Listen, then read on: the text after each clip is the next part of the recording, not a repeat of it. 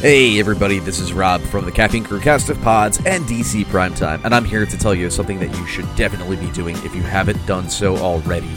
And that is heading over to www.nextlevelradioonline.com.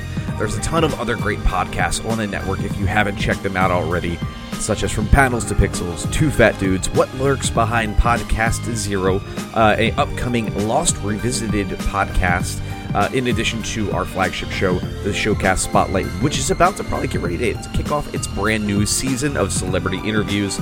Great shows like The Melting Pat, Primetime Fantasy Football, and Con Talk. So, whatever your interest is, there's definitely something for you at Next Level Radio Online. Make sure to check them out, like them, review them, share. Thank you guys so much for all of your years of support. Now, back to the show.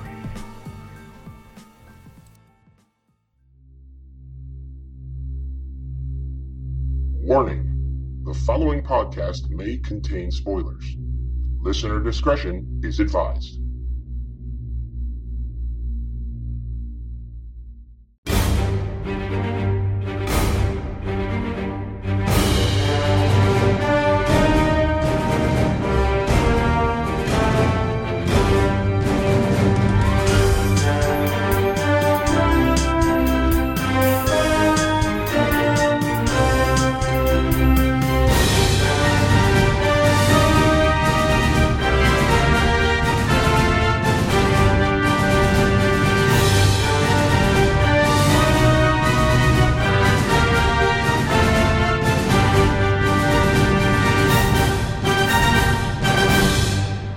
What's up, primers, and welcome to this issue 106 of the DC Primetime Podcast here on the Next Level Podcast Network. Uh, from the Showcast Spotlight, also here on the Next Level Podcast Network, I am Ben Beck, and Rob from the Caffeine Crew cast of pods is on a vacation. He I believe at the time you are listening to this, he will have just returned from Paris with his wife, in which uh, kind of jealous that he's taken a vacation and not jealous that he went to France. So uh, there's that. But uh, I am joined this week. I do indeed have a co host. You know him from the Bats, Books, and Bows podcast, and of course from the brand new uh, What Lurks Behind Podcast Zero here on the Next Level Podcast Network. Welcome, my host for this week, Mr. Paul Williams. Good evening, boils and ghouls. What's up, buddy? Not too much. I'm fresh off of, uh, or pretty fresh off of doing your podcast with you earlier this week, That's right. Yep. uh, the episode on a quiet place. which was uh, a lot of fun to talk about. And I know right after we got done talking about it, we were saying whether or not the, sh- the movie deserved, not deserved, but merits Should it have a sequel? merits a sequel. And then what? A day later, Yeah. they announced that they're doing a sequel, which um, I'm kind of disappointed in. we bo- we both said it didn't need a sequel. Leave it as is. yeah, and, And not even 24 hours later, it was like sequel coming. I'm like, no. they they they listened to the podcast. They knew, Probably. they knew how much it would bum us out. Well, if anyone listened to that episode, there is a clip I put on there of John Krasinski and Emily Blunt talking about whether or not there should be a sequel, and John Krasinski was in favor, Emily Blunt was against. Apparently, they listened to the writer. Yeah, well, you know. Well, no, Oh, well. no. Oh yeah, because he's the writer. That's right, and he Yeah. was the one that was for it. So I'm with that. We're with Emily Blunt. This shouldn't be a sequel. Exactly. But what do we know? You know. I don't know. I know. Um, so, of course, we have three shows to talk about this week that being Supergirl, The Flash, and Arrow, with Legends of Tomorrow and Black Lightning both having wrapped for this season. But uh, there's a big elephant out there right now. I know it's not DC related, but we're all comic book fans at heart. Oh, God, Infinity War came out this past weekend, and I've already seen it twice. Paul, I know you've already seen it twice. It's a 10. Uh, we might as well look. It's a 10. I, Look. I, we're, we're let's spend maybe two or three minutes on this. We're gonna keep it spoiler free. I know we spoil Yes. the shows, but for those of you that have had not have that have not had the chance to go out and see it, we don't want to ruin it for you because it is still opening weekend. It's way too soon to spoil anything on this movie. But again, I, I bought tickets to Friday night show I couldn't wait until Friday to see it, so I happened to get tickets to Thursday. Couldn't have oh god, it's a 10. It's it's like you said, the movie's a 10. I saw it. Thir- okay, so I worked um, Thursday night. No, wait. Yeah, Thursday night to Friday morning. I worked. I got home, didn't even go to bed. Went and saw the earliest showing, eh, uh, like here in my hometown, uh, which was 11:50 in the morning. We left the theater. I looked at my buddy. He said, "Well, I'm going with my wife tonight." I said, "I'm going with you." I went twice in the same day. I've never done that for any movie ever. Never. This was the first film I saw twice in the same day, and both times was just like, wow. It's yeah, It I was mean, it was heavenly.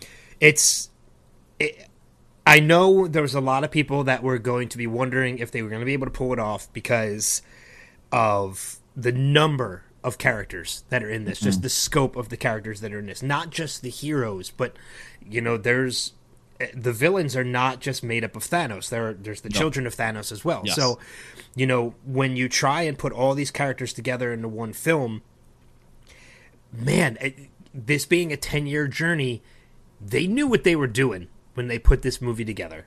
Oh yeah. Everybody has time to shine, everybody gets their badass moments. And I mean, even I, I again, I'm not spoiling anything, but even Groot gets a moment in this movie that is Yep. just like that's badass, and it's it's it's one of those things that I again, you know, I saw it Thursday night, and it was one of the mm-hmm. most incredible theater experiences I ever I ever had. People cheered, people Yep, jeered same, at certain same in ours. Yep. people jeered at certain moments. There was even one moment uh, of the film. I'm not going to say what it is, where there was and it made people laugh. Not the moment, but what happened. There's a moment that happens in this movie that there was a woman in the theater who immediately after the moment happened you could hear her audible. Nope nope i gotta go. I gotta go. I'm done. I gotta walk out. And she did. She got up and walked out of the theater for a good five minutes before she finally came back in. And I didn't have that experience. i'll tell you what it was when we're done recording but you could probably figure out the moment. I'm yeah, I'm pretty sure, but Uh, but yeah. but it was like I've never experienced moments like that in a theater where the Mm-hmm. audience was together with that and then you you put it all together with the fact that it only took 10 years before fans pro- finally realized you don't leave the movie until the credits are over Th- like I can't tell you. I've attended every one of these Marvel movies in theaters, and every one of them until this weekend, there were people getting up and leaving the moment the movie was. Oh over. yeah, oh yeah. It, it's happened for every. I've seen probably of all the Marvel films, and there's what 19 of them now. I've probably seen 17 of them in the theater. There was only two I probably didn't, and that was actually I think the first two Iron Mans because I wasn't on the Marvel boat yet. And then my one buddy was like, "You have to start watching these movies," and I got hooked from that point on. Um, but yeah, it, there's always been at least half the theater getting up and leaving. And this is the first time where I, I think the first time I saw it, we had one person leave, and the second time, no one. yeah. I don't think uh, both times I went, I don't think anybody left. Yeah, we I- had one person the first time, and I was like, "You're an idiot. Get out of here." Yep. now, I mean, I could see after this weekend people getting up and leaving because Yeah. chances are they've probably already seen the movie. They saw the after credit scene.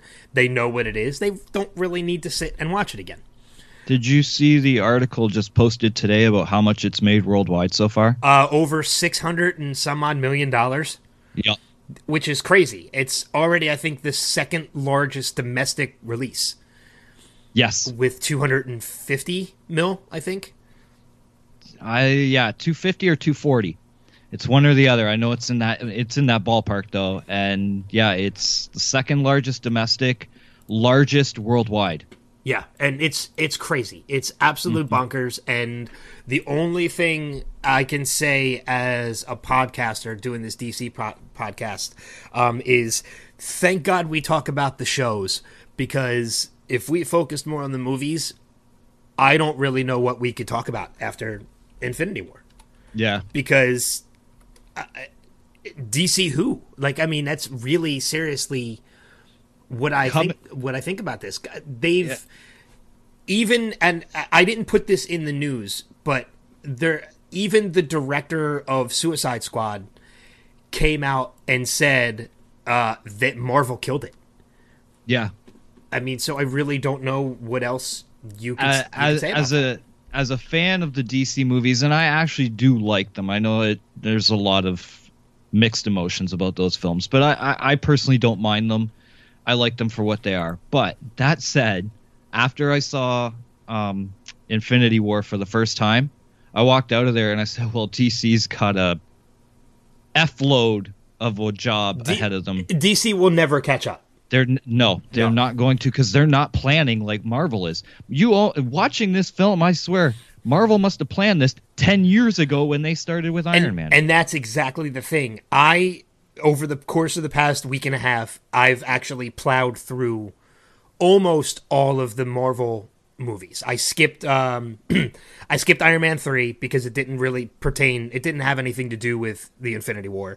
Um Right. I skipped Ant-Man because I knew Ant-Man wasn't going to be a part of Infinity War, at least not yet. Right. Um, you know, so but I watched the important ones. I watched Iron Man one and two. I watched Captain America, Civil War, Winter Soldier. You know, I Guardians of the Galaxy one and two.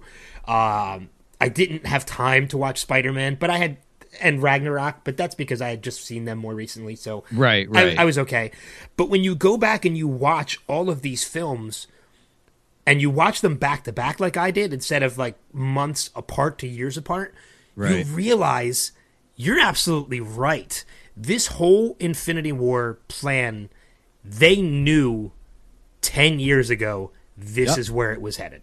that's exactly how it felt watching this movie. I, I'm watching it thinking, "Oh, you guys had this plan ten years ago," or well, I'd, I'd probably go as far back as say twelve years because they probably spent two years making Iron Man. So, twelve years ago, let's say that's when the initial plan started. They were already aiming for this. Now, I mean, I don't want to say, and I don't want to spend too much more time on this because we, we got shows to talk about, but, Right. um, and this is a DC podcast after all.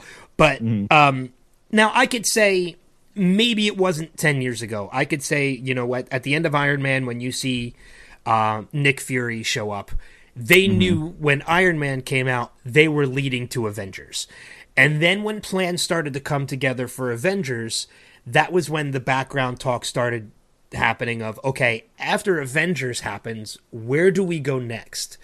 And then that's where well, let's bring in Ultron because Ultron is a big story for the Avengers. We've we've we've Right. assembled this crew. Let's put them up against one of their biggest adversaries, which is Ultron. So after Ultron comes up, and you know you've passed Avengers, and now you're leading into Ultron.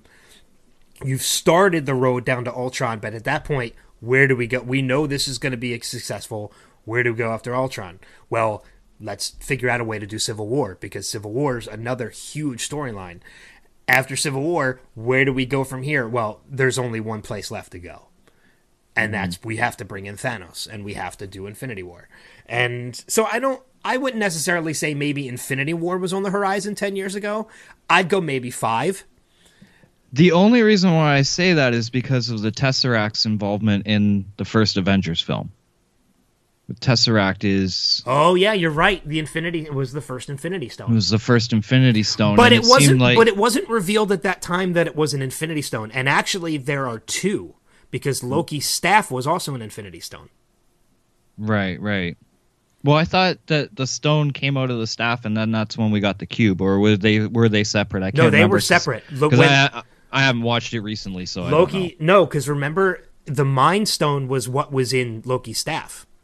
They Okay. used that to power Ultron afterwards. After Okay. after um they re- they recover. See, I just watched all these movies, so it, Yeah, no, no, no. That I'm going with what you're saying because I know you watched more of them than I did. I Yeah. watched all the Cap films. That was it. the the opening of Avengers: Age of Ultron is them getting Loki's staff from Hydra.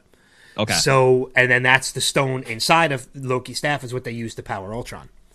okay. So, so yeah, Yeah. but uh, there were two Infinity Stones in the first Avengers film, but they weren't yet really revealed to be Infinity Stones until Age of Ultron. That's true. Yes. But you're Yeah. right; they could have had the plan in the works from the first Avengers. Mm-hmm. So, all right, On we to could, DC. Yeah, we could talk about this for another hour, but we're right. not, we're Oh, not going to. easily. So I'm just putting it out there right now. I'm not even going to mention. I'll probably mention it again at the end of the episode. This week's recommendation. I know it's not DC. I don't care. Go see Avengers: Age of uh, not Age of Ultron, Infinity War. Go see all Infinity good. War. So I was gonna say that's part of my recommendation as well. Although I have another one, but yeah, go see Infinity War. cool. All right. Let's jump into the shows. Let's do what we're here to do, and that's Yep. break down the episodes of this week. Starting off, uh, we have three episodes, as I mentioned Supergirl, The Flash, and Arrow. We'll jump in first, giving them our one of three point rating, that being sidekick, hero, or uh, legend. And then we will jump backwards and we will do the breakdown. So, starting first with Supergirl, season three, episode 15. Uh, Paul, what would you give this one? Sidekick, hero, or legend? I forgot to ask you this before we started recording. An eight is considered a legend, right? An eight is considered a legend. Yeah, it's if, Okay. if you go to the number scale, one to three is sidekick, four to seven is hero, and eight to ten is legend. Okay, so it's a it's a legend. It's an eight. Oh, cool. I, I was. This is the show I was impressed with the most this week. So Um, yeah, I'd give it a high hero. That's um, okay. uh, no, you know what? Screw it. It's getting a legend because I'm looking at my notes for it and I'm thinking back to it. And I just watched it this morning, so it's still fresh in my head. I really don't have much. I, I only have one really complaint, one complaint with the episode, and it doesn't merit knocking it down from a legend status. So I'm going to give it a legend as well. I wonder if your complaint is the same as mine. We'll see when we talk about it. Yeah. Because I have one thing that kind of was like, why'd you do that? But other than that, Got it. it's Okay. it's a legend for me. Okay. Uh, next up, we have The Flash, Season 4, Episode 19 Sidekick, Hero, or Legend. Uh, I rate it between like a seven point five to an eight, so I'm gonna say high hero to like bordering legend. It, Okay. it was it was a very decent episode, but there's a few things kind of irked me just a bit. Okay. Uh, I'm going legend on this one as well. It's a low end legend, probably like an 8 to an 8.5, but I'm going legend on this one just because, uh, you know, I've, how can you give an episode with uh, Leonard Snart anything less? And He's he was the highlight. He was definitely the highlight. and he was the highlight, but there was a lot of emotion that came out of this episode as well. Yes, on, on yes. multiple multiple platforms. Uh, so uh, I'm looking forward to talking about that as well. Mm-hmm. And of course, we have Arrow season six, episode twenty, sidekick, hero, or legend. This is the low one, but I'm not going to beat it like I normally would, so I'll give it a hero.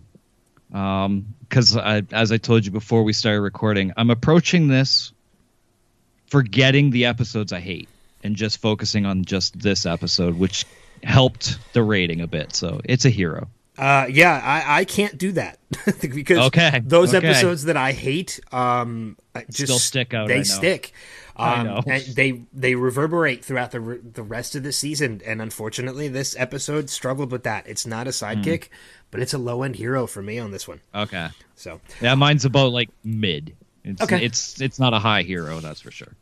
all right, let's jump backwards and talk about Supergirl season three, episode fifteen. In search of lost time, Supergirl must work with John to contain the chaos resulting from Marin's psychic disturbances at the DEO.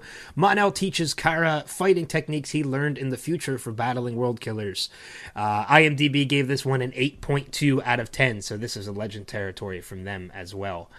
Uh, but let's let's jump into things, and you know, from the very start of this episode, we jump right back into the fray of the main story. We get right back into the Reign and the World Killers storyline, in which we see Lena Luthor having, um, having Samantha kind of kind of held prisoner but kind of not because it's it we're kind of led to believe last week with the right with the very last scene that you know she's kind of take she kind of does have her prisoner but we learn throughout this that that's not the case at all Well, Samantha, Samantha wanted her help, and now seeing this episode, I, I'm really, I really am like firmly believing Lena actually had figured out she was Reign a long time ago. Like not a long, long time ago, but probably before the break, if you know what I mean. okay Um, so I think she knew that she had to have that setup where it's almost like that, like it's like a, a cage with that shield thing in front or whatever. I don't know how to explain it better, but um, the way I look at it is, is it's not so much she has her trapped. I think she just knew you're going to snap eventually. You are going to become reign, and I need to protect myself. Well, that's I- how- it's not just she has to protect herself; she has to protect everyone. I mean, Exactly, she, has to keep her contained. Mm-hmm. Yeah, no, I agree with that completely. I think she's Yeah. known for a while too, which makes me wonder what else does Lena know that we don't. I mean, is there Mm-hmm. a possibility? Because I've mentioned this with Rob before that I think by the end of this season, um, Lena is going to know that Kara is Supergirl, and it makes me question that if she knew that Samantha was Reign, does she by chance already know that Kara is? I I'm with you guys. I think I think she does. She's she's not stupid by any means necessary, and she's very like she's very bright. She catches on to things. If she picked out that Samantha was Reign, I, I'm in agreement with you guys. I think she knows that Kara is Supergirl. The It- only thing I- either is either knows or is curious, Suspicious of it, suspicious. yes. Yeah, that's the word I was thinking about. the thing that and i guess the way you could kind of look at it is, is maybe she doesn't know only because i'm wondering why she wouldn't go to kara about samantha. Like she's not really going to anybody she's even keeping it from james. Like she's saying i have a secret and i need to keep the secret. It's like you're trying to do this all by yourself like is that wise? Yeah. I don't know. It seems kind of suicidal to me Yeah, but I mean, I'm I'm sure she has her reasons, and I'm Right. I've never been more sold on the fact that I don't think Lena is a typical Luthor. I think we are seeing a a good Luthor. oh definitely definitely Um, and I and I hope they stick with that. Never make her evil because I like her as the good Luthor. I do too, and I think it would be a very interesting dynamic if at any point in this show, uh, probably into next season or the season after, if we do get introduced to Lex. Because I think That I would like. I, I think I mean we've already met Superman. We've met a number, you know, Cyborg Superman and a number of other people from Superman Lord. I don't think there's any, and we've already gotten mention of Lex. So I don't think there's any reason at this point why we couldn't get a short Lex Luthor storyline. No, definitely. I I'm in total agreement. And I don't know. We had in terms of film versus TV, we have two Supermans. We have two Flashes. Is it really going to hurt to have two Lexes? No, not really. I, I say do it. Yeah. Give us give us a little Lex story. I will say one of my my other favorite things about this episode, and this is a deep, deep DC cut, but we got mention of Zook, which Yes. I, which I I thought was fantastic. I mean, Zook, um, you know, was mentioned in in the episode multiple times actually um, by Marin by John Stad. When he played that little trick on uh, John with, I, I I'll, I'll play. I'll finish my game with Zook. Where Oh, is he he? He, was, he was He right here. and and yeah, when he played the the trick on John. Um, but for those who aren't familiar, Zook is an actual character from DC lore, and he is from the lore of Martian Manhunter. He was actually a partner of Mm-hmm. Mar. I- don't want to call him a pet because he really wasn't a pet. He was a partner No. of Martian Manhunter. So Yes. I, I love when these shows do deep cuts like that, and they seem to come more out of Supergirl than any other show. I actually had to look it up because I made the mistake when they when they said Zook. What went through my head was Zeke from um, the Wonder Twins. Okay. little- that's what I thought of at first. And I was like, "Oh, that's sweet." And then I was like, "Wait a minute, no, I'm wrong." And I had to look it up, and that's when I realized it, it was the, like you said, the quote unquote pet of Martian Manhunter. I was like, "Okay, no, I had it wrong." But that's or no, sorry, not Zeke, Gleek, Gleek. Okay. That's what I thought of. I, I realized I had the right, the wrong word. it was Gleek I was thinking of, but yeah. So, but I mean, we've we've gotten mention. I know of Rob flipped out when we got mention of Streaky the Super Cat. Yeah, Uh, and now we've gotten mention of, and I think even one of the shows, I can't remember which one it was. It might have been Supergirl. At some point, might have mentioned Krypto. I'm not sure. yeah, I'm pretty sure we've had that reference already. I I think I think we have. So we've gotten Krypto, Yeah. we've gotten streaky, and now we've gotten Zook, which is which is Yep. really really cool. Uh, And I know one of the other things that we've learned in the beginning of this episode is that as much as people, at least in the world of Supergirl, astrology is not BS. Yeah. I, when he mentions um, um, Mars being in re- or Mercury being in retrograde, Yes. and, and finding out that that's an actual thing, and it actually does. Um, As I said, it to does you, affect people. Yeah, as I said to you uh, prior to recording, my favorite scene um, in the opening of the show, anyways, is when they're like getting ready to suit up, and she's like undoing her shirt slowly, and then she's like, "What? I like this shirt." That part actually had me laughing. Um, and it's not often that I actually laugh out loud for these shows, but that part, well, except Flash. Flash has quite the humor most of the time, but um, and Legends. Oh, Crazy. Legends had me laughing constantly. Praise Beebo. Anyways, but yeah, that that scene actually had me chuckling pretty good this week because it's like normally, yeah, she just rips her shirts and she's like, "No, I like this one." Yeah. Uh, but I mean, outside of that, there were obviously a couple other big, con- big, Mm-hmm. big moments that happened throughout this. We got some serious juju coming from Marin, which caused a lot of hecticness happening. Uh, um, yes. uh, there. Um, we had uh, some deep seated feelings, obviously, that Kara was having towards Mon-El. Um, and one of the coolest things was seeing.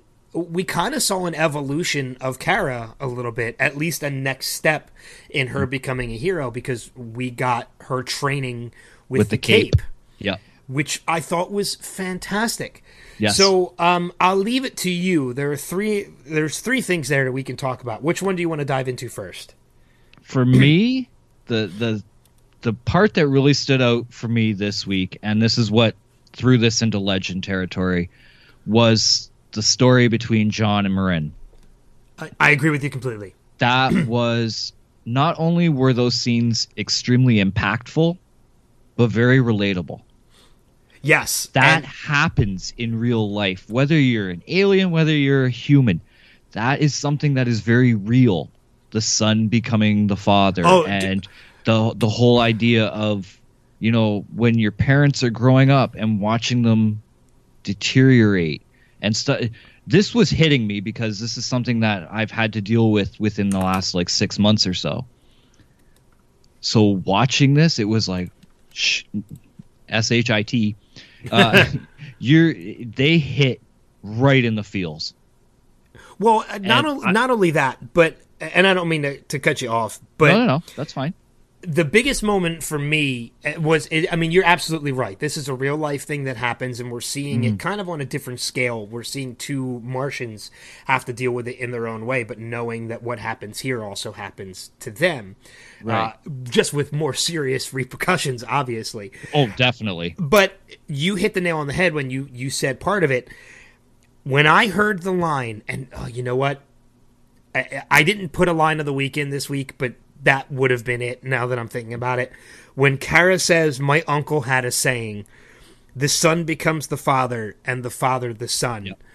right out of the original Superman movie with Christopher Reeve Yep. Um, dude like i i got chills when i mm-hmm. heard that Yep. knowing where that is from Yep. I, I exactly that was exactly what went through my head too. I was like, "Whoa! You not only not only did you reference Jor El as your uncle, not only did you just use one of the most greatest lines, but you used it right out of the Superman movie." yeah and it was like, whoa. And you made it relate to this story.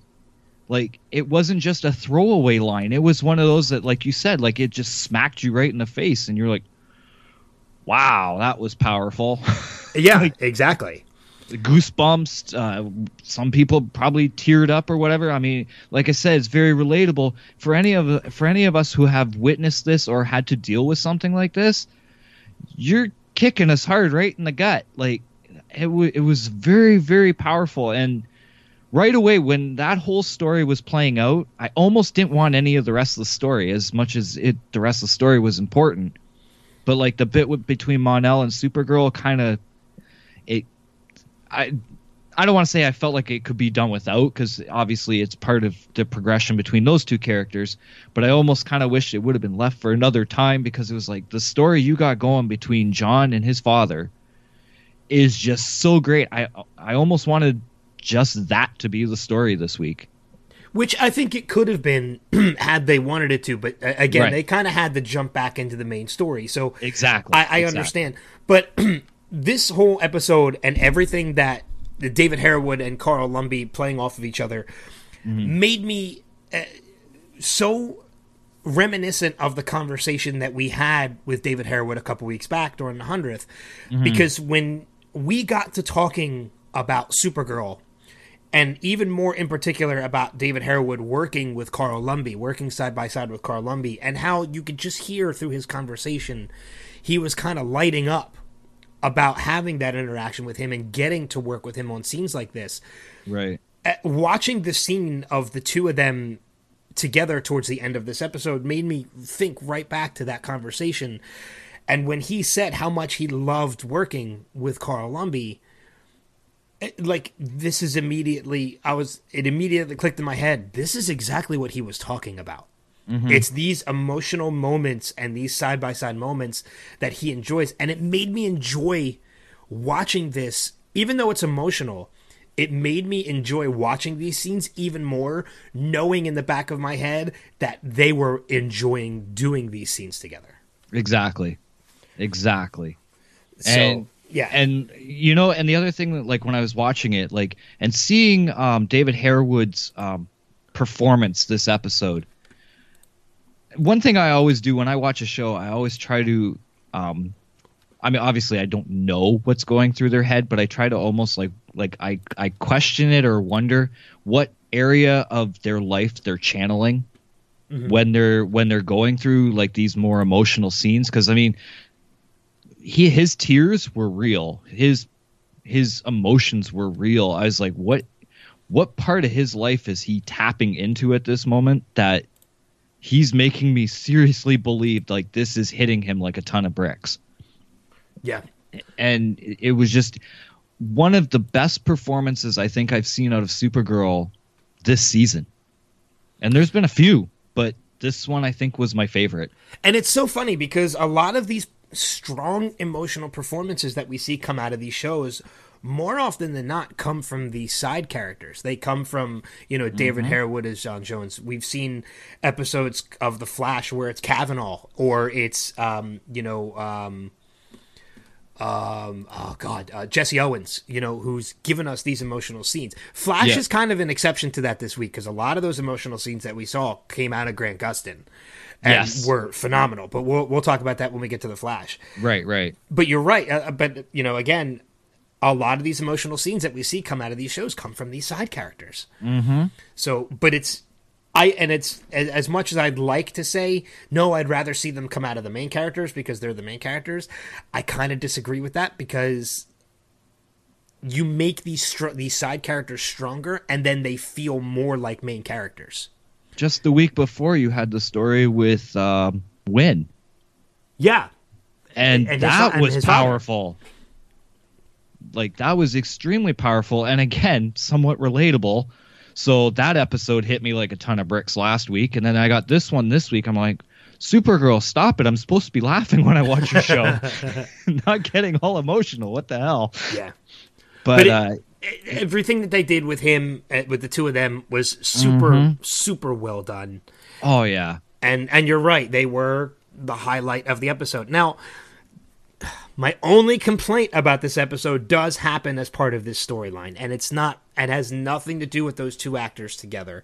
Okay. um, you know we see a point in the show when all the containment now there was a point in the episode earlier on where we're seeing like the white martian behind bars. We're seeing all these old prisoners locked up and i'm like okay why are we seeing all these prisoners? Obviously they're going to have something to do with the story later on.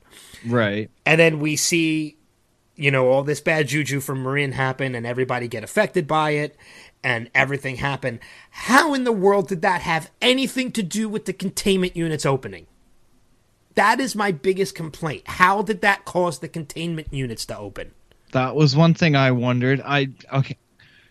Sus- suspension of disbelief here because the way I kind of approached that was with everyone going chaotic.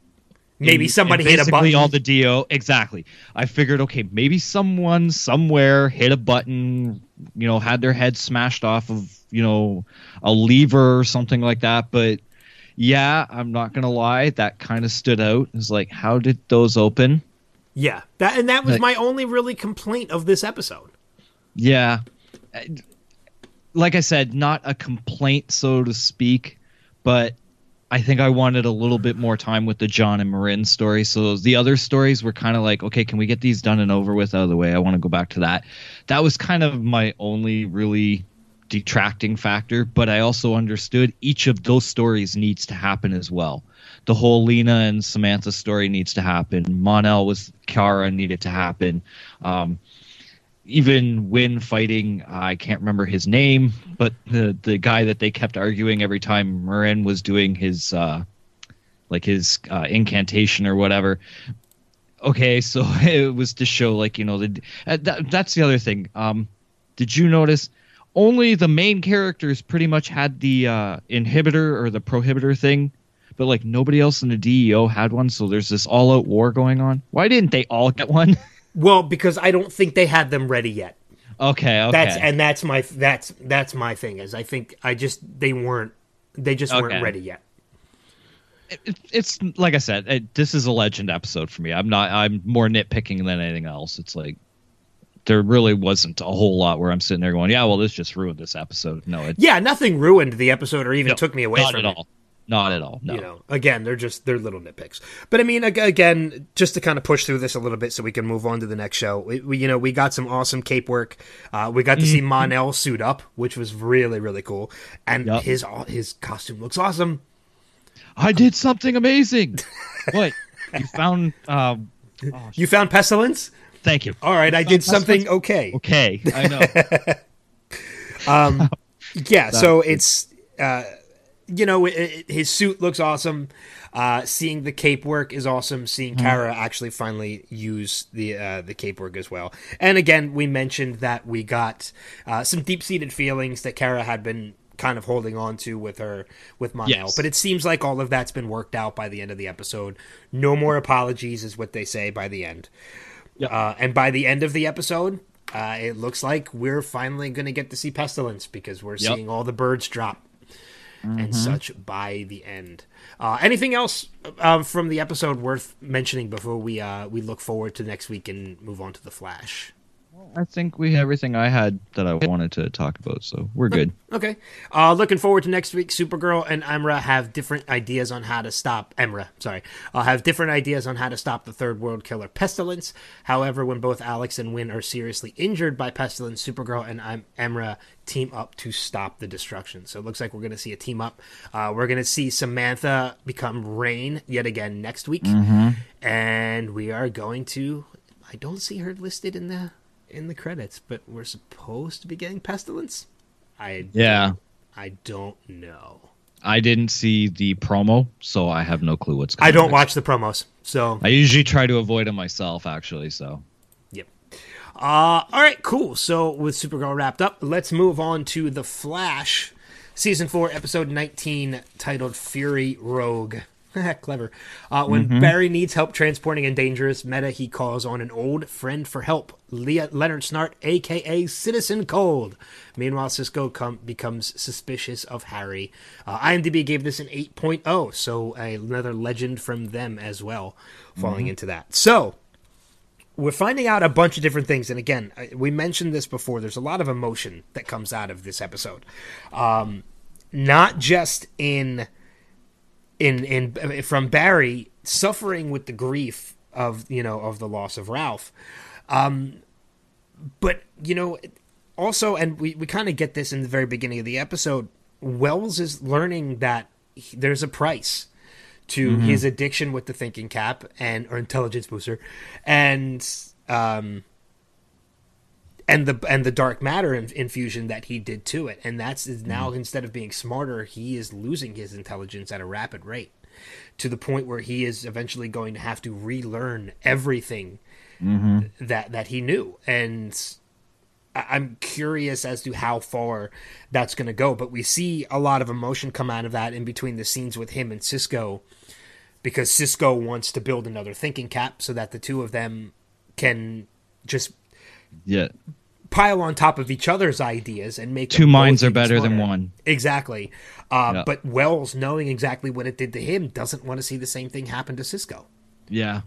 Uh, First off, when it came to the Cisco and Wells um, story plot, there, those two time and time again it's constantly such great chemistry between the two of them i honestly cannot see a flash show without cisco and wells and i know it always gets teased. They might leave they might this they might that you know like uh, cisco possibly becoming the new breacher and wells you know we had the death of hr and stuff. It always seems like they try to tease us that they're going to get rid of them and then they bring them back somehow. Um, don't ever get rid of these two because every time they're on the screen it's gold Well, if you if you watch And- some of the videos that they post on YouTube of the Yes. Mm-hmm. two of them together, it- this is just an on-screen version of the chemistry they have off-screen. yeah A- It's you know I've moderated panels with Carlos Valdes before and a number of different people, but I've been telling these conventions time and time again, you need to have a panel with Carlos Valdes and Tom Cavanagh. yes In, but in order to do that, you have to book Tom Cavanagh because they've never Mm-hmm. had Tom Cavanagh at any of these conventions. I hope No. they do soon. And I've told them time and time again if you ever do a panel with Carlos Valdes and Tom Cavanaugh, I don't care if it's in Sandy, I don't care if it's in like San Jose or wherever it is, I'm moderating that panel mm-hmm. because nobody else gets that. It's my idea. I want to moderate that panel. I don't blame you one bit buddy Cavanagh's on my list on, on my bucket list to meet and talk to Yeah. anyway. Uh, but you're right, like the chemistry that these two have together. This is not just off on screen. This is off screen as well, which Yes. is I think why it works so well on screen. and like just just seeing that it it was funny because i'm watching the episode and, and as the episode's going on and on and on i'm like okay cisco's piecing this together slowly because he's watching wells who like like you said like cavanagh is such a great actor and he emotes so well. Even though when he's like you know trying to hide the fact that something's bothering him it just slips just a little each time and you know you get this feeling that like cisco is like catching on to it each time and each time. And then when they have that like finally that kind of like that powwow where he's standing in the room with uh and gideon showing them the like the brain and you know he mentions about that he you know he used the the dark matter and whatnot. That was a very powerful scene between the two of them because like like you said it's off screen as well but on screen like these two like they have a lot of respect for each other. They have a lot of appreciation. And even though cisco was like basically po'd at him for it he's like all right well we're still gonna fix you. And Yeah. By the end of the episode says you need to tell the team because we're gonna work together to like there's a love there's a passion there between these two characters that is so strong that every time I swear to God, every time they're on the TV, it's like this is amazing. Like you guys are doing like some of the, the best stuff I've seen. And that storyline really stood out this week. Yeah, I mean, and you have to remember too that these are two characters who, um, you know, they at first after season one, because of the whole thing with Cisco finding out that Reverse Flash, who was Wells, uh, essentially, uh, you know, killed him at a point, you know, before time was was fixed and such. You know that's something that's very tough to get over knowing that this face that you're looking at is somebody who at one point you thought of as father figure but now at, at another point wanted to kill you. Mm-hmm. and look how far they've come in Exactly. these four and almost five seasons that they have this. Granted it's a different wells but you know it, look at the mutual respect that they have for each other. But the the face is still the same. And, and like you said exactly like there's th- that respect and and like I'll, I'll say it, it's passion between these two. No not romantic kind but there's still a, a very strong bond there and it shows like in, in a lot of the scenes this week it really showed even when they were like kind of like being a little bit more lighthearted and you know oh let's here we'll put on the the helmet and i'll help you and this and that it's just they work so well off each other. It, it was very enjoyable to watch, even though I knew the message was going to get a lot stronger by the end of the episode. Yeah, and, and and in which it does. I mean, we mm-hmm. see by the end of this episode, and again, it's a testament to the relationship and the respect that these two have for each other. That, and you look at just how far that this version of Wells has come just in this mm-hmm. season. In Yep. that, if this was the beginning of the season. Wells would have never admitted to Cisco that anything was even wrong. He would go Oh, no. forth with the big head that he had, even if it was a diminishing intelligence big head, mm-hmm. e- the ego would prevent him from doing it. But the fact that he respects Cisco so much that within the same episode of finding out of what's wrong with him, he's admitting to Cisco that this is what's wrong with him. Mm-hmm. And for Cisco to turn around and be like, well, then we're going to help. Like, we're going to fix this. and he hit him good when he said, "You raised Jesse, and look at all the things she's become. You couldn't have just done that with just your mind." Yeah. Uh, he he knew exactly what to say and how to say it. Yeah, exactly. So again, like just so much emotion that came out of just in particular these 2 actors alone and these two characters alone. So, um, but there's still a lot to talk about with this I know. episode. Um, obviously, we get the return of Citizen Cold from um, Earth X, uh, but on top of that, we get Siren X, which further proves my point that I've been making for weeks. Katie Cassidy plays an awesome villain. She, She- really, really does, and we saw new abilities out of Black, Yes. out of Siren that we haven't seen yet. The whole idea that she can hear sound waves was awesome. I have to admit that ability. I was like, okay, that was. I didn't see that coming. Neither did I. Like, and I figured they had to do something different with her because they're not going to have her be a carbon copy of the other siren. And I knew she was going to be more on the evil side, so I'm like, okay, so what's going to be the catch? What is she going to do differently? And the long distance sound wave thing was, I was like, okay, that was brilliant. But now the question remains: is is this something they're going to incorporate into Arrow anytime, or is this something that was just purely for Siren X?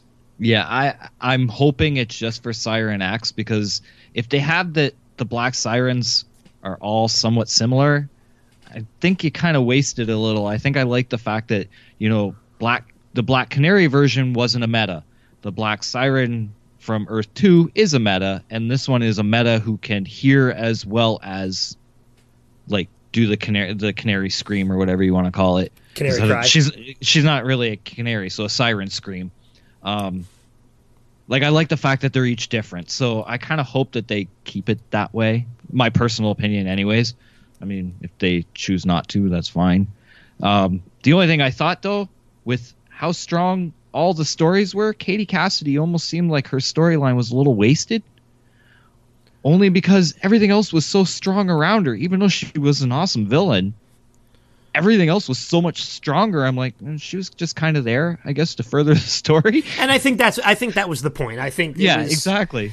You know, I, I think it was when she signed her contract, she had the contract allowing her to be on any of the shows, and this was the way to do that. Like, okay, Mm-hmm. Yep. you know, if we're gonna bring in Snart, let's bring in, uh, you know, let's let's bring over another character too. Let's let's throw them into the mix, and Right. you know, it was a good way to do it. Um, you know, so I, I I really did enjoy her being on it, even though she did kind of feel like she just was there to progress the story. However, I, I will say that one thing this kind of does potentially set up, which I don't know if it ever will, uh, but if we do see this redemption arc with Black Siren on Arrow, uh, we could potentially see a Siren versus Siren. I'd be so for that. Uh, of That Kate- would be so awesome to watch. Yeah. Because we haven't been able to see that, obviously, because Earth 1 Laurel's dead before we saw Earth 2 Exactly. Laurel. But now Earth 2 Laurel and Siren X, Earth X Laurel, are still alive. We Yeah. could see a Siren versus Siren, which I think would be kind of badass. Yeah, because technically, uh, there was the one Arrow episode where we had sister versus sister because Yes. of the, because of the vertigo, and that was when uh, Laurel was basically becoming the Black Canary. We've never seen a Laurel versus Laurel, and we've been lucky enough to see Oliver versus Oliver. That would be kind of cool to see Laurel versus Laurel. Yeah, exactly. that would be really cool. Because Siren X never left, did she? I don't think they sent they like said that they sent her back. oh, you know what? That's a good point. She could be just in the pipeline. That's a good point. They never do show what happens to her. No. I'm wondering if ah. she's just in the pipeline. Oh, I didn't even think about that. That Because- never even clicked. Citizen, uh, was it Citizen Cold? He goes back, Yeah. but we never saw what happened to Siren X. Because usually, if a prisoner comes, if somebody comes over from another Earth, they're taken back as a prisoner. Mm-hmm. But- But we didn't see him escort her back. So, No. yeah, that's a good point. I, I didn't even put that together. Yeah. We we could see Siren X again.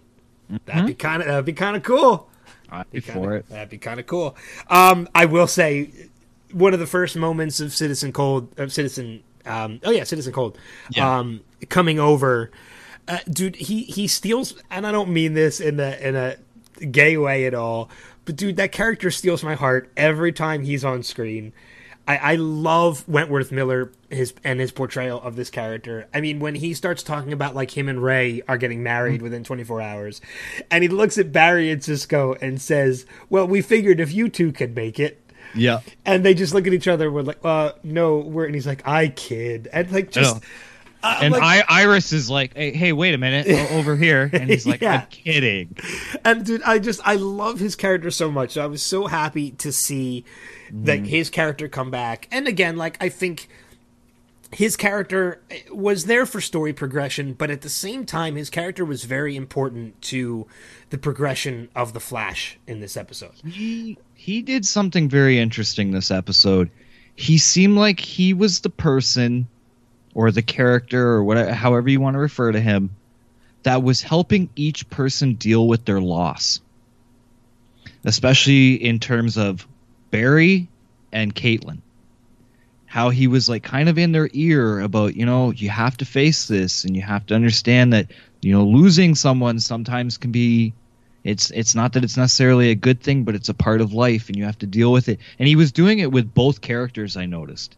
And I was like, have a feeling that's the reason you're really on this episode is just to be the guy that pushes that message about facing loss and that loss is a part of life. No, and I agree with that completely. I think you were absolutely right. He was there to kind of further progress the grief that these two characters are feeling. Barry more so than Caitlin. Oh, definitely, Um, yes. Because by the end, we do find out that um, there is a little bit of Killer Frost still left in Caitlin. So we could potentially, and I think we are going to see Killer Frost return at some point. Um, but Barry, you know, kind of just not dealing with the loss of of um, of Ralph uh, and the death of Ralph, which uh, we don't know yet. It is if it is a true death. Robin mentioned it last week that you know why would you spend this much time building and progressing a character to not have them return and there is the the opposite train of thought to that is that you could spend that much time because as the writers wanted us to get invested in this character so that when his death does come we feel it a lot more than anything else than any other death that we felt and on top of that we can kind of understand the grief that Barry is feeling of it as well Right. so it, it, you spend that time progressing that character and building that character, not so much to bring the character back, but to um, make the audience feel more attached Yes. to the Yeah. character. So with that, when the loss happens, it hits the audience as hard as it hits the characters. Yeah. So, and I can see that as well. I don't get me wrong though. I would still love to see Hartley Sawyer come back, and then find a way to save Ralph. Right. So- yeah. So I, I'd like to see that. And I mean, even if they choose not to keep him on Flash, they've got three other shows they can move these characters around. So I, w- for myself personally, I would like to see Ralph somehow or another come back, um, because there, I think there's a lot they can do with that character still. I, I think they had only just barely scratched the surface on what they could do with him. Yeah, and I, I- think there's a shot we might still him we might still see him return at Oh, yeah. some point by the end of this because he is the final body that DeVoe has taken over. So Mm-hmm. if they can find a well a way to expel him, eh, then eh, they could and very well in essence save him. I won't be surprised if Marlize has something to do with that too. I I don't think so either because we do see by the end of this episode that she's kind of coming around again. Mm-hmm. And she's starting to realize, and that's because she's starting to realize the one thing we've known for a while, and that's DeVoe is a dick. He's a dick, but not only that, as she points out, he can calculate everything except emotion. Uh, yeah, because that kind of hits him a little bit in that Mm-hmm. he he doesn't really. It's because of Barry's grief that he's not able to see the next thing that happens, and that's Siren X coming in and kind of just taking everybody off their feet. There's that, and there's also the fact of how he's treating his wife. Like he treats her like Well, that just leads me really, into really what I- bad, really bad poo. Let's put it that way. Oh yeah, well that's Like- that's what leads me into saying that DeVoe is a dick, and that's the main Yeah. reason I say that is because it's not it's it's mainly because of how he treats Marlize. Like actually okay my complaint of the episode is when he says to her that her first mistake was thinking i'm sorry but i would lose my shit on someone if they said Yeah. that to me and she's just taking it and i'm like come on punch this dude slap him do something like i actually get like pretty annoyed with that because it's like you've got this really strong character but he's treating her like dirt and she's just taking it. And i'm like no come on. Uh, granted by the end of the episode we see the tears. We know okay something's gonna happen from this. But w- he said it twice to her in the same episode and i was like dude your ass gonna get your lower genitals kicked hard Yeah, i'm trying I- to be real i'm trying to be really good and behaved this week so no, and I appreciate it. Uh, but no, but you're absolutely right, and, and it's she's starting to come around again as to how Mm-hmm. how he truly is, and I don't think it's going to be something that. Like last time, where it's going to be a video that she leaves herself or, or whatever, I think it's just Right. going to be a, a snap in her head where she's going to be like, "Why am I with him? Like, why am I helping him? He's not appreciative of anything that I'm doing, and what he's doing is wrong." Exactly and I think it's just going to be a moral click. It's not going to be anything behind it. Like I said, like a video or a message. It's just going to be a moral click in her head where she's going to be like, "No, this is enough. Mm-hmm. I've had enough." yeah um, Because you can only drive somebody so far before they they fight back, yeah and that's what's going to happen. Yeah, I, So- I mean, like I said, like I, I call it a complaint in the episode. I get that it's part of the story and it needs to be there and stuff. It was just I, when he said it to her the first time, I'm like, that would have been a slap. And then he said it the second time, I'm like, that would have been a knee to the groin. Um, like, it's like, say something, but Well, I your knee just it. would have bounced back, but Exactly. And I get it. And it was also to show that he really has no emotion. He's just he's a walking calculator is what he is. That's all he does is he just he's planning, he's plotting, but he has no emotion. I mean, he doesn't even notice when his wife is wearing his favorite dress. yeah. Like it was like he was just cold. And it just brings me right back to what I said before. DeVoe is a dick. Yeah, pretty much. So See, I'm trying to be nice and use the other words, and then you drop the D words. I can well, I can cop I'm kidding. fine. I'm kidding. I'm Um, kidding. But uh, the only other thing I really have left to say about this episode is that while it was the final appearance of Wentworth Miller in the Arrowverse, um, a contracted appearance, dude, it made me feel so good when Cisco gave him that piece of tech that allowed him to cross back over, and because it leaves the door wide open for Wentworth Miller to return, and even Citizen Cold at the end says, "Well, mm-hmm. you never know." Never know exactly. and just hearing that i was like i, I Oh, yeah. brought such a big smile to my face because again i love his character so much whether it was on the flash whether it was on legends of tomorrow i've loved every instance that we've gotten of him and uh, the fact that the door is wide open for him to return i hope it happens i really do oh, so do I. So do I. And, and especially, okay, the uh, Cisco giving him the extrapolator was one thing. It that's was, it i couldn't think of what the what the term was Yeah, when he turned around and said, "Well, you never know," I'm like, "Thank you." yes You're not shutting the door completely. This character, it, like, he was my highlight of the week. Like, I love everything this man has done on this show from the very first time we ever saw him right up to this point.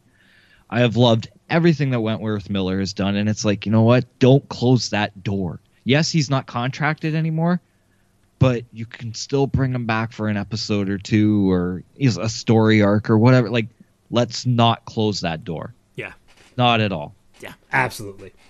Um, anything else from the episode you want to talk about? Just just on? one thing quickly. Sure.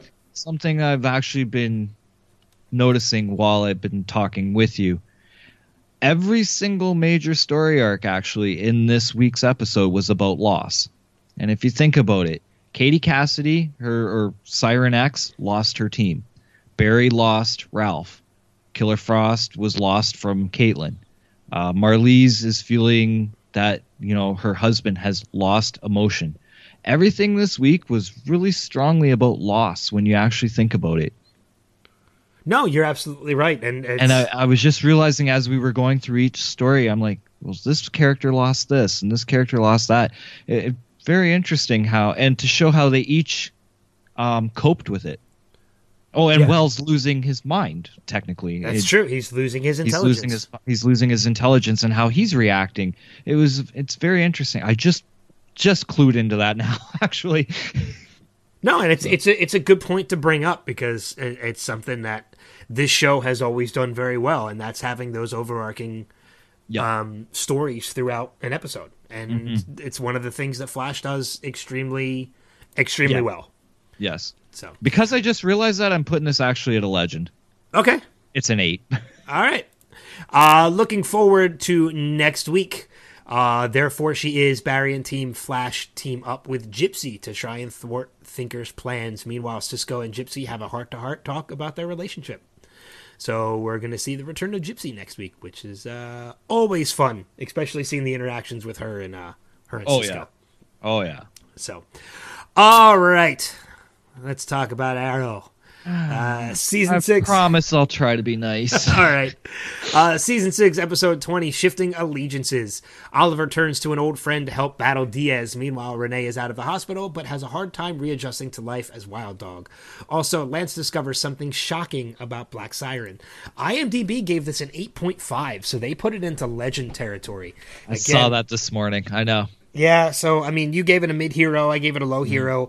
And thinking about it, I really think the only reason why I'm giving this such a low rating is because of that episode. Um, that I and for the life of me, I should know the name of it because, I, God, Collision course? collision course. That's it. Um, don't worry, that one's etched in my memory forever. Uh, Civil War, as I called it. yeah. Um, it's because just the, the damage done by that episode just reverberates now. my notes, I have it written in all capitals. It is really hard to care about the outsiders these days. And and you know what? And that's one of the main notes that I have too. I mean, I have obviously uh, the, beginning, the opening of the episode. We see Renee returning home. Um, uh, you know, we see the. Oh, actually, um, I take that back. We see the opening is in Moscow. Oh, yeah, yeah, Ol- yeah. Oliver in Moscow, and then we see return uh, Oliver or Renee returning home. Yeah. And I, my note to that is, I have it written here: outsiders still piss me off, and that's exactly how I have it written here. And it's not necessarily the fact that the team is back together. It's not necessarily Curtis, but you know, Renee comes home and immediately says. It's always come down to the three of us putting a stop to Diaz That bothered me massively. you have overly criticized Oliver for being overconfident in what he does, and you make a remark like that. You eh, on the day that you just returned from the hospital from the ass kicking of your life. And then they he finds out Diggle left the team and that Oliver got rid of Felicity. Well, didn't get rid of her, but you know what I mean. Like has moved on Yeah. to doing it solo. And the first time they work with Diggle, it's like, oh, you want to join our team? Are you effing kidding me? Yeah, well, well not only The that, but, gall said- of you to th- like even think that. but his his reaction, and I can understand the reaction a little bit to Mm-hmm. finding out that Diggle left the team and Felicity was as was pushed out of the bunker. You know, his reaction is, "Oh, he finally pushed everyone away. I don't really care." Like I can understand that because Oliver's the one that beat you to a pulp, but uh, like the the brass balls on you to say that it's the three of us that are that were meant to stop Diaz. And then then you And then have Diggle has to come in and save your ass. And Diggle, this is the part that burned me. Diggle apologizes. He's the bigger man. He says, Look, my feelings about your conduct aside, I played a part in that as well, and I want to apologize. And Renee says, Thanks, Haas. Let's go. Let's go Oh God! Can I just say one one of the other notes I have too is the overuse of the word Haas Oh, it's become in in this episode alone. I know. I, and you know what? When he used to say it before, I thought it was kind of humorous and funny. I was like, okay, it's his thing. Now it's just become annoying because he says it to everyone. I'm surprised he doesn't say it to his daughter for Well, crying out loud. I thought it was I, again. I thought it was clever and funny when it was the relationship that him and Quentin had, and he was Yes. he was calling Quentin Haas, but Yes. now he calls Diggle Haas. He calls uh, Curtis Haas. He Yeah. calls everybody Haas. He said it at least four or five times in this episode. Mm-hmm. I think he said it twice in one scene with Curtis at the end Yeah, of the episode. he did. he did. like- yep. Uh, enough already. Mm-hmm. Again, and I, I have to preface this. We've made this point known numerous times. This has nothing to do with the actors that play these roles. Oh no no no no no. I love Rick Gonzalez. I've been on stage with Rick. I've been on stage with Kurt. I've I've been on stage with Echo. I've been on stage with Juliana Harkavy. I've been on stage with all of these people, all three of these characters that I cannot stand at this point. And the actors that portray them are fantastic people.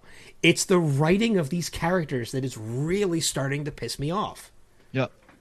I will say, and there was only one scene that I actually liked Renee in this week, and that was when him and Diggle were having that talk about uh, I can't say the word, but compartmentalization. You got it. Okay, I know I'm I struggle with some words. Anyways, um, that scene alone reminded me when the two of them were getting along before because you had the you know the the soldier and like the the guy who was like you know they seemed like they connected. They both had kids. They both were came from like you know like fighting backgrounds and whatnot. They And seemed they, like and they, they, both and they both kind of had accidents on the field that kind of Yes. took them off the field for a while. Yeah. Yes, exactly. That talk alone, I was like, okay, that was a good moment. But why can't you do this for a full episode? Like, why make me hate this guy so much? And then when we get one good moment with him, I'm like, well, it's too little, too late now. Now I, Yeah. I, I, I wish he'd get, pardon the expression, I wish he'd get a bullet in the head and be done with it because, Jesus. well, because All if right. he's he's gonna shoot everybody, he might as well get shot. Like that's, I'm looking at it in terms of the weapon he uses. Okay. So you know what I mean? Like I, All I right. realized I realized yeah, that was pretty kind of you know, that was a little brutal. But um I'm looking at it in terms of the weapon he uses. Wild Dog uses guns. So that's where I was going with it. okay. But right. um let me put it this way. I want the outsiders gone. And I hate saying that because I love these actors. Juliana Harkavy's in one of my favorite movies of all time, Last Shift. Like I think she's an amazing actress. When I found out she was coming to Arrow, I was ecstatic. I can't. I, the Black Canary is dead to me right now. Like I just can't deal with this. And these characters, uh, week after week. And If I have to hear um, Curtis bash Oliver one more time, enough already. You guys all wanted to be part of his team. Now you left, and it's like, oh, we hate him, and good for him. Looks good on him. Shut up. Well, here's the other, and here's my complaint with Curtis this week, and it's so stupid. Like Curtis, out of the three of them, uh, has been the one that least pisses me off because I, will think, agree with that. Yes. because I think Curtis kind of still has you know a modicum of intelligence left to him, um, because he is arguably he's the smartest one out of the three of them. But for somebody who is so smart and so intelligent, and you are wearing a mask as a vigilante. Do not tell anybody that you are an Olympic medalist. it is not that difficult for I someone to find thing. out who you are from that piece of information. Right. I know. I was like, did he just tell them that? When Like, he tells him that he is an Olympic decathlon medalist, I ser- I was like, seriously? Did you seriously just tell him that? It's not that difficult to look up decathlon medalists I know. and put pictures together to figure out who you are. Granted, you're with Argus. Chances are they're probably not going to look into it because they trust you and they're working with you. They probably already know who he is. Yeah, but come on. Seriously, for somebody who is so intelligent, that was such a dumb thing to say. Well, especially when, um, and I can't remember the name of his daughter, but Renee's daughter basically says that, like, you know, you and Dinah talk like way too loud. and he's like, "Oh, I guess I never realized I talk so loud." yeah. You guys took three steps away from his daughter and started talking the job. Do you honestly think she can't hear you? I, Like- I, I know. It's, I, I, you know, I, I don't know. I get it, suspension of disbelief. I get it, but come on, at least leave the room before you start talking about it. While the daughter's standing at the table, going, "Hmm, I guess I know what my dad does in, on his nights." Like, you know what I mean? Like, and then, like you said, the whole decathlon thing. Okay, so what? In a day, in day and age when people can Google this stuff in thirty seconds, That's what I mean. like, come on, really? Anybody could take that information and look online and easily find out who you are. I know. Easily find out who you are. Yep. So, um, all right, let's talk. Let's move past the yeah, outsiders. Let, let's talk some of the because outside of the uh, outside of the outsiders, I really don't have any complaints with this episode. I thought that the interactions between Oliver and Diaz were fantastic. I thought that the fist fight that they had was phenomenal. Um, you know, I thought those were actually highlights of of this story. I thought these were highlights of of this episode. It's the outsiders that just totally drag it down for me. And unfortunately, the outsiders were the focus of this episode because Oliver, for the most part, was, and this is not a pun, tied up for Yes. most of this episode. Here, here's the, especially the two things I pulled away from this episode. Number one, I know Anatoly Knyazov is primarily a villain in the DC universe, and I get that. He, he's the KG Beast, whatever. But if they want to make him a hero on this show, I'd be okay with it. Watching the interactions between him and Oliver is some of the some of my favorite scenes from this series, let alone just this season. And this episode really highlighted how much I love seeing the two of them working off each other. The other thing that I pulled away from this, and I noticed it actually last week, but I noticed it again this week. Um, I can't pronounce his last name, but the guy who's playing uh, Richard Diaz, Ger- Kirk As- uh, Acevedo, I think is Yeah. Okay. I'm feeling a lot of vibes of Al Pacino from Scarface. Oh, absolutely! Oh, in his he voice alone. And this week, Black Siren felt like she was like Michelle Pfeiffer's character, Elvira. Like that tough woman stuck in a bad place, wanting to break free, but scared at the same time, and all this. I was feeling so much Scarface this week, and I was like, he does it good. I'm not going to lie. Like, I- I know he's also Richard Diaz. He's doing his own thing as well, but he's really pulling the Al Pacino vibes. No, and you- you're absolutely right. Like I said, just in his voice alone, he Mm-hmm. he he he very much pulls off that. But that that's actually his real voice too. That's not anything he's doing. Oh no, I know, I know. I've seen it- other it- things he's in. I know what he sounds like. Yeah, so, so, but I mean, yeah. but you're absolutely right. There is very much like a Scarface thing, and Oh, the yeah. Katie the Katie Cassidy thing. Uh, you know, the the Laurel Lance thing. It's something I've been sensing for a while now, and I kind of got an even bigger glimpse of it into this episode. Is she is absolutely playing both sides. Um, she's you mentioned it, and, and the the Michelle Pfeiffer yeah, uh, comparison to Scarface is a perfect way to put it. She's she got herself into a hole and now she's stuck. Um, she doesn't want to hurt her. She doesn't want to hurt Quentin uh, because Quentin is kind of is the one that in essence took her in and is trying to help her. Um, but she's very much afraid of Diaz. So she is. She's very much stuck in a position that she can't get out of right now without help. So I think by the end of this, I think we're going to see her turn and help Oliver and Quentin and everybody else. But I, I, I just don't. I think right now she's trying to play both sides as much as possible. we saw it actually more last week than this week. But one thing I kind of noticed, and I think I even made mention of this when we did the um, the state of the uh, the, the arrow the state of the arrowverse address there, and I'd mentioned how I said the writers just can't get Black Canary right. Actually, they are, but she's on the wrong side of the law because especially last week, that was pretty much Black Canary in a nutshell. The whole idea of questioning, um, granted, if she was on the right side, she'd be with Oliver, but questioning Diaz over some of his tactics. Um, getting in his face at times. That's something Black Canary would do with Green Arrow, and we saw it many times in the comics. Um, the obviously the hand to hand combat, she's got that down pat, and there's no need for a reason to explain it because she came from Earth Two anyways. Um, and like even like uh, uh, one thing I thought was kind of interesting is in the comics, Dinah Lance had black hair and wore a blonde wig, and in this one, her natural hair color is blonde and she's wearing a black wig. I thought that was kind of interesting, but I started realizing they actually do know how to write the Black Canary. She's just not working for the right guy.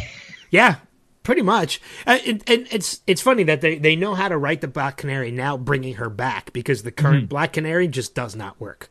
no, exactly. And when you did it the first time with Laurel, they really didn't know what they were doing. Like she wasn't bad, but it wasn't the Black Canary. It wasn't the one that the fans wanted from season one all the way up to now, where we've been saying like, can't you get this character right? I've started realizing they are getting it right. They just, and it does make me also wonder: Will a redemption arc actually happen? I and I'm starting to really lean more more towards that it will. I just I, I like the fact they're doing it slowly, and I like the fact that they're keeping us guessing. Yeah. Because, like you said, it looks it, it definitely looks like she's playing both sides right now. And I'm just wondering which one is she lying to and which one is she being honest with, or is I- she? I think is there's a little bit- both. I think there's a little bit of both. I think she's Yeah. lying and deceiving both sides. Mm-hmm. I think she's lying and deceiving Quentin, and I think she's lying and deceiving Diaz. Yeah, So I, I, don't really think there's um, a which way. I, I think it's I think it's a little bit of both. The one thing I do question though, and I don't know, maybe you've thought of this too. I don't know. The whole bit of her being afraid of Diaz. Why didn't she just blow out his eardrums like she did to Vince and be over with it? Um, I think because she's she's so afraid of him that she has that fear in her mind that if she doesn't do it right, um, that the- there's going to be retribution and it's not going to be good. I guess also like I, I was kind of debating this in my head, and this is why I thought I'd bring it up to you as well to see what your thoughts are. I don't know if so much as she's afraid of Diaz or she's afraid of the fact that pe- so many people blindly follow him, like the cops and the people that are working in City Hall and all these like people in crime. What everyone just follows him so blindly, like he's like some like like I don't know like like a pardon the expression, but like a Jesus figure, like. But He- again, like she, you have to think about this. She's doing the same exact thing. She's she's she is Sure. a metahuman from a different Earth. She has powers. He doesn't. He is simply a gangster. But yet Mm-hmm. she is following him blindly. This is true. Yeah. Everybody else is doing the same thing, and it's probably for the same reason. They are afraid of him. yeah. Us as the audience, at least, uh, you know, Rob and I, and probably you at the same time, we're not afraid of him because, uh, one, he's not real. But two, I mean, besides that, we just didn't get that intimidation factor of him until it was too late Yes. Definitely. in the show. So we're not as afraid of him as audience members as we were, say, um, uh, oh God, um, Adrian Chase. Adrian Chase, yeah, thank you, Prometheus. Um, uh, we as audience members, God, we feared Prometheus. We feared Prometheus just as much as Oliver did, Oh yeah. Oh yeah. because def- but that's because they they wrote that character so well and they built up that character so well. Mm-hmm. Diaz just hasn't had the same thing. I think partially that was, and I don't, I, I don't want to say that they. I feel they've wasted the character, but in a different way. Uh, Cayden James should either have not happened or he should have been the big bad for the full season. Um, I think having us believe it was him and then pulling the rug from under our feet and saying, "Well, here's Diaz," but the thing is, is we're all sort of wondering, well, okay, how did how did he get to the point of crime lord when Cayden James pretty much was ma- like seemed like the mastermind? I know Diaz, you know, takes the credit and says, "Well, I pushed him in the right direction and stuff," but I just don't. eh, eh, You you you basically hit it. Diaz is not intimidating to us. I don't understand why everyone else thinks he is. You know what I mean? Like we're missing something in the story there. Yeah, and I don't know if we're ever going to get it. No, we've I got mean- three episodes left. Yeah, so I don't, I don't think it's anything we're we're ever gonna get, unfortunately. So I don't know how this is gonna play out, but you know we'll see. Um, you know we'll see. As like yeah, as you mentioned, we only have three episodes left, so um. Yeah, I, I, I think the only three really think I, the only two things I have worth mentioning in my notes here before we move on, uh, and then I'll see if you have anything too. Is obviously by the end of this we're seeing Oliver arrested, um, which kind of leads me to we're kind of bookending the Arrowverse in a way with trials of our main characters. You know, Yes. we saw not bookending because the trial of the Flash kind of happened halfway through. Um, It didn't happen in the very beginning. It happened kind of halfway through the season, and then now we're seeing the end of this season come down to Oliver Yeah. uh, be, being being the one on trial. So Which they've done in the comics. There is a story arc, the trial of Oliver Queens. So I mean, i I'm think to see everybody's how- pretty much been on trial at some point. Oh in the yeah, oh yeah, exactly. So I'm curious to see what theirs is going to look like. Um, I find the writing is just so messy this year. It it worries me, but I think we need a new season, and we need it like to start yesterday. Yeah, I agree with that. I, I agree I, with that. I, thi- I think just finish this one off and let's let's start fresh yeah. because it, it, it this is it's hard to watch and like i said like oliver and anatoly was great to watch this week uh, katie cassidy and paul blackthorne are amazing to watch together there's any lot, anybody who acts with Paul Blackthorne is fan. Paul Blackthorne Yeah, raises the level of any scene he is in This with is any actor. So it's yeah anytime I know that he's in it, I know that any scene he's in is Yeah. going to be fantastic. Unless he's getting hit in the face by Black Canary, yeah then a Uh, little disappointing. and uh, and like I wanted to point out, like even like that moment with Diggle and Renee. Like the thing is, is these actors are showing they can all work well together. We just need a lot more solid writing. We really do, and I think that's what's hurt this whole season. yeah, no, I agree with that. Um, anything else you want to mention about this episode before we we, No, we that, move that, on? that's that's it. I, I I'm done. I'm done. Uh, looking forward to next week. The pressure mounts for Oliver, who begins to wonder if he will lose everything in his battle to save to save Star City, and a familiar face returns. That being the one of Colin uh, uh, Colin Colin Donnell, uh, aka Tommy. Tommy Merlyn, is going to be returning in one way or another. Uh, I have a feeling it's probably going to be in a flashback or something in Oliver's mind, since obviously Tom, uh, Tommy is dead. But this show has pulled the wool over our eyes before, so. Okay, I'm just gonna say now, it's don't watch the promo for this one because they've already spoiled how he comes back. oh, okay, So stay away from the promo. Because Okay. uh, I, I actually I was I saw like the the promo was on YouTube and I was like oh why not? I'll just click it. It's a 15 second blurb. How how badly can they ruin it? And oh yeah they ruin it nicely. It's like thanks!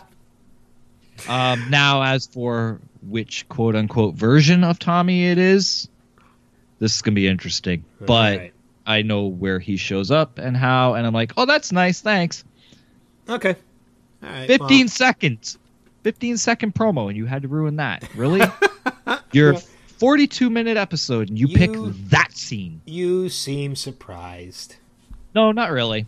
Okay, i just i just want to vent that off so i'm i feel cleansed now Uh, all right, let's. Um, not a lot happening in the news this week. Only a couple stories that I have. I have four stories uh, that we'll go through, and then once we get to the news, we'll do some recommendations. We will. I'll give you a chance to talk a little bit about your podcasts, uh, and then we'll we'll wrap it up for the day. Uh, But first off, in the news, Jason Momoa gets punched in the face for lying about Aquaman. Uh, this is not what you think it is, ladies and gentlemen. This is not like I read the highlight. I read the the, the um the title of this article and thought somebody like just punched him in the face at a con or something uh, for lying about it, and it's not that at all. Um, uh, i was one- thinking what suicide by momoa yeah, that's exactly what it would be. Right? um, no, but there was a, a little while back, uh, Jason Momoa um, denied rumors that he would appear as Aquaman and Batman vs Superman: uh, Dawn of Justice, uh, and somebody from MTV um, had asked him about the rumors at Sundance, and Momoa had said, uh, "No, this is not happening. I will not happen. I get this all the time. It's just a rumor. I swear."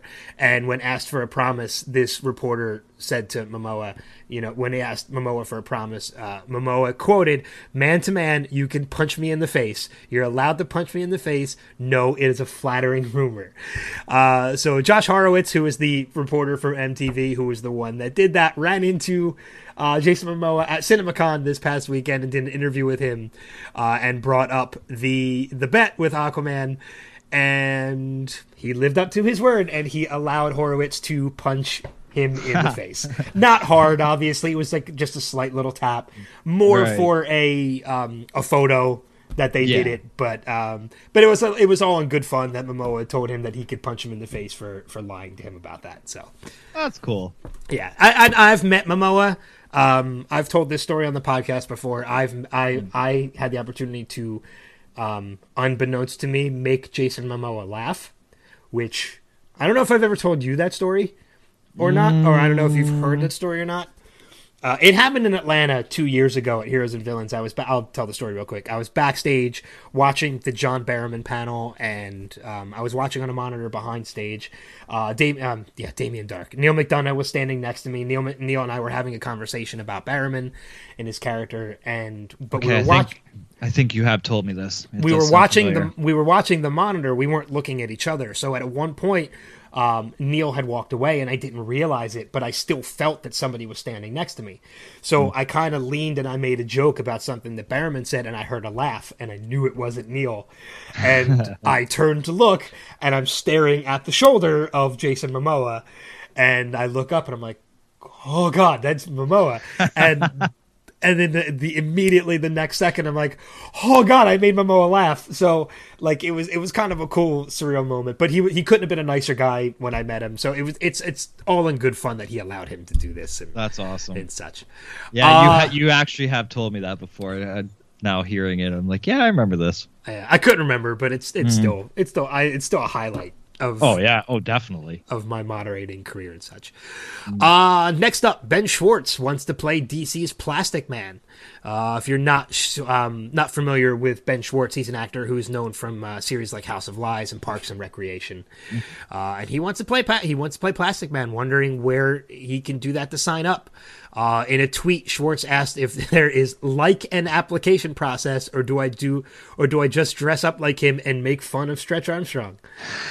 um, and actually, that would probably be a pretty smart way to go about doing it Yeah, because I mean we've seen things come out in the news of uh, you know Josh Gad wanting to play Penguin, and we know that talks of DC had happened, and it's because he's tweeted out that how of his interest in wanting to play that character. So, eh, man, if if Schwartz wants to play this role, that's probably the best way to do it. yeah. Make a video dressed as Elastic as Plastic Man and make fun of Stretch Armstrong.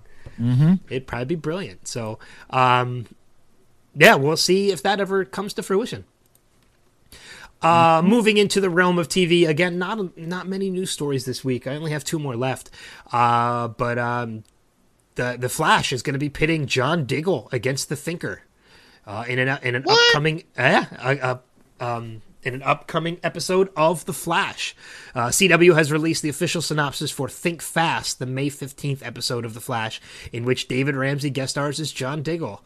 Uh, during an interview with EW, uh, Ramsey revealed that the Thinker will shapeshift into Diggle in an effort to penetrate the secure Argus facility where Team Flash is keeping Fallout in the wake of this past week's episode. Oh wow. Uh, yeah, so you get to see Diggle come in and tear through some Argus agents. It's always fun to go do the Flash because Flash is all light. So yeah, so we're gonna see the Thinker take the form of Diggle, which I think would be kind of cool. Wow, I had no clue that was happening. I usually try to avoid a lot of the Arrow stuff and TV stuff.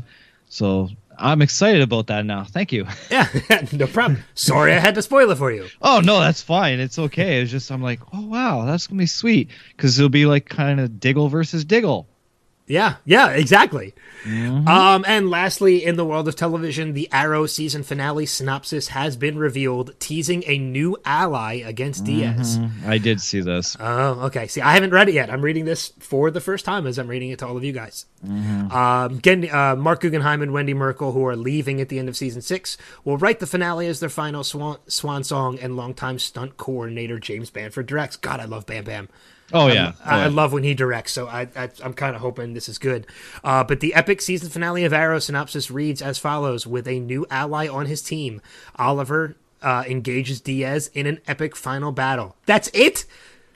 That's, all you give us. Oh, that's ridiculous. I could have So- told you that was going to happen. So here's the thing. Who do you think the new ally will be? Um, I. I, I I've I've come down to three, and I don't even know if one can actually is actually signed on for one more episode. I was thinking Roy, but I don't. well, know we know Roy is returning next season. Yes, next season. That's why I'm wondering. Okay, is he? Is does he still have one more episode, or was he done for this season? I'm not sure on that. Anatoly was the second one I thought of, and Black Siren was and the Black third. Black Siren would be the other one. I'm I'm Yeah. kind of hoping at this point it's somebody we haven't thought of. That would be nice. Damien Darhk returns. that would be awesome. Well, the, um, oh shit. No, What? I think I I think Someone than- mentioned Earth 2 Damien Darhk. When Quentin was talking with Laurel, he said, Did you have a, an Earth 2 Damien Darhk that was a real a hole? Yeah, And she was like, Yeah. Wouldn't it be funny if they brought the Earth 2 Damien Darhk over? that'd be kind of cool. And but he has no abilities. I know. He's just a dick. Yeah. That's fine by me. I love his sarcasm. It's hilarious. So do I. I'm telling you, they need to find a way to incorporate him back into the DC universe. Mm-hmm. In one way or another, they have to. They have to figure it out. We didn't see a body. That's true. That's very, very true. We didn't see a body. Uh, but yeah, so that's that's gonna wrap it up for for the news, and that's kind of a sh- shitty way to do it. That, that didn't give me anything. I, I think if I think if there's anybody, I think it's probably most likely best bet would probably be Black Siren. That's what I'm thinking too. Yeah. So that's that's I'm thinking that's probably most likely who it's going to be, and it's going to wrap up the the um uh the the retribution, not retribution, but um Oh, um, oh God, why can't I ever think of the word? I struggle with it every time. damn it. Now I'm stuck on it. I know you, our listeners, and I say know- it all the yeah, time. our listeners know what the hell we're talking about. Yeah. So, anyway, um, all right. So recommendations for the week. I know I know we mentioned uh, Infinity War being one of them. Oh, yeah. Uh, definitely Infinity War. And in the time we've been recording this, Infinity War has actually taken the top spot for opening domestic weekend. Nice. It beat Star Wars Force Awakens. It is now the number one largest domestic opening weekend film. Nice. So, and it will probably get another $15 of my money very, very, very soon. Oh yeah. Oh yeah. Uh, especially at now that movie- at least one more time. Especially now that MoviePass changed their policy. Oh, okay. MoviePass changed their policy that there you can't see one the same movie more than once now. What? I know, which is stupid. Be, uh, and it's it's because of good people ruining it for everybody else. There were people that would go to theaters, buy the ticket, and then sell the ticket to make money. Oh, And of course, that ruins it for people like me that are actually avid moviegoers and want to go see a movie more than once. Like I, I've I've seen a number of movies more than once with MoviePass, and I planned on doing it again. And of course, they wait for Avengers to change their policy back. yeah. Dicks. I just wanted to say dicks one more time. That's all right. Uh, but my other recommendation that I have this week, I actually do have one other one, and it's because it clicked with me while I was thinking. It's not, um, it's not the. It's again, it's not DC related, but I know it's one you'll probably appreciate, Paul. Um, today marks a very sad day for me. Um, it is the season series finale of Ash versus Evil Dead. oh yes. Uh, I'm probably going to be watching it the moment we're done recording.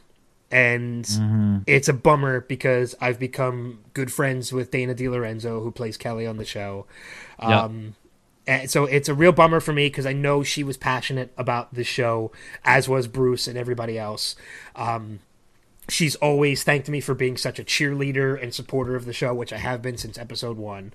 Um, so I'm really bummed out for her that this show is coming to an end and it wasn't picked up for a season four. However, we are in talks to do a podcast together over the course of the next couple months, possibly starting that. So uh, she's kind of waiting for mm. the dust to settle from everything with Ash versus Evil Dead coming to an end.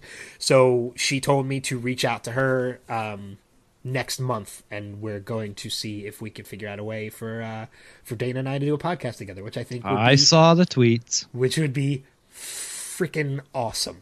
Yes, it because would. Dana is an awesome, awesome person. So if you're not a if you're a fan of the show, even if you're not a fan of the show, but you're a fan of, of Evil Dead, uh, and you just like like comedic horror, um, go check out Ash versus Evil Dead. Show it some support. Show it some love, even though it is coming to an end. Uh, it's just a fantastic show, and I again I've been such a, a such a supporter of it from the beginning. I'm sad to see it finally come to an end, and I'm sad to see that Bruce is hanging up the chainsaw after this yes. too, and the Ash Williams story is coming to an end as well. But all good things must come to an end. He's played this character for what 30 39 years 39 years man and it's yeah. with some gaps in between but he's man. even even in the the i call it like the reboot but it technically i guess it was just like a further sequel or something whatever it was he was even in that he was the end credit scene yeah, he was the Easter egg at the end, and he was a exactly. producer. Of, he was a producer of the film. Yes, he was. Yep. So uh, you know, um, sad to see it come to an end, but yeah, like again on on my last episode when I did like my opening monologue, I did it based on like just three stories. It wasn't a lot of news that week, so I just did three opinionated stories and whatnot. And I basically like went on the record. I they probably wouldn't even hear it anyways, but I didn't care. Uh, I, I basically thanked Sam Raimi and Bruce Campbell for 39 years of Evil Dead. I'm a 42 year old man. I don't know a world without Evil Dead. This is something that's going to be completely new to no longer have Ash and no longer have Evil Dead. At least an Evil Dead with Sam Raimi behind it. And if anyone else tries to touch it, I say break their fingers. Um, leave it be and let it settle for a long time. Don't come back to this now uh, your your two main components, Sam Raimi and Bruce Campbell, have now said we're done. Let it sit. But from the bottom of my heart and every other Evil Dead fan's heart, thank you for so almost four decades worth of this stuff. Yeah. Uh, and I, I mean, we didn't even honestly, I didn't even know we were going to even get a TV series, let alone three years ago. We've had three beautiful seasons. Yeah, I think Starz and Lionsgate are idiots. I've made that very well known on my podcast.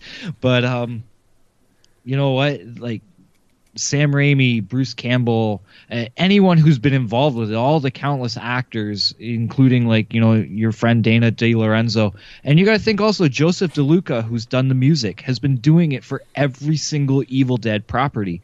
He's these guys have stayed committed to this, and that is awesome for us fans and yeah. it's it's something that I think every fan because I see a lot of crap on the internet of people saying you know f you and f this and all this stuff.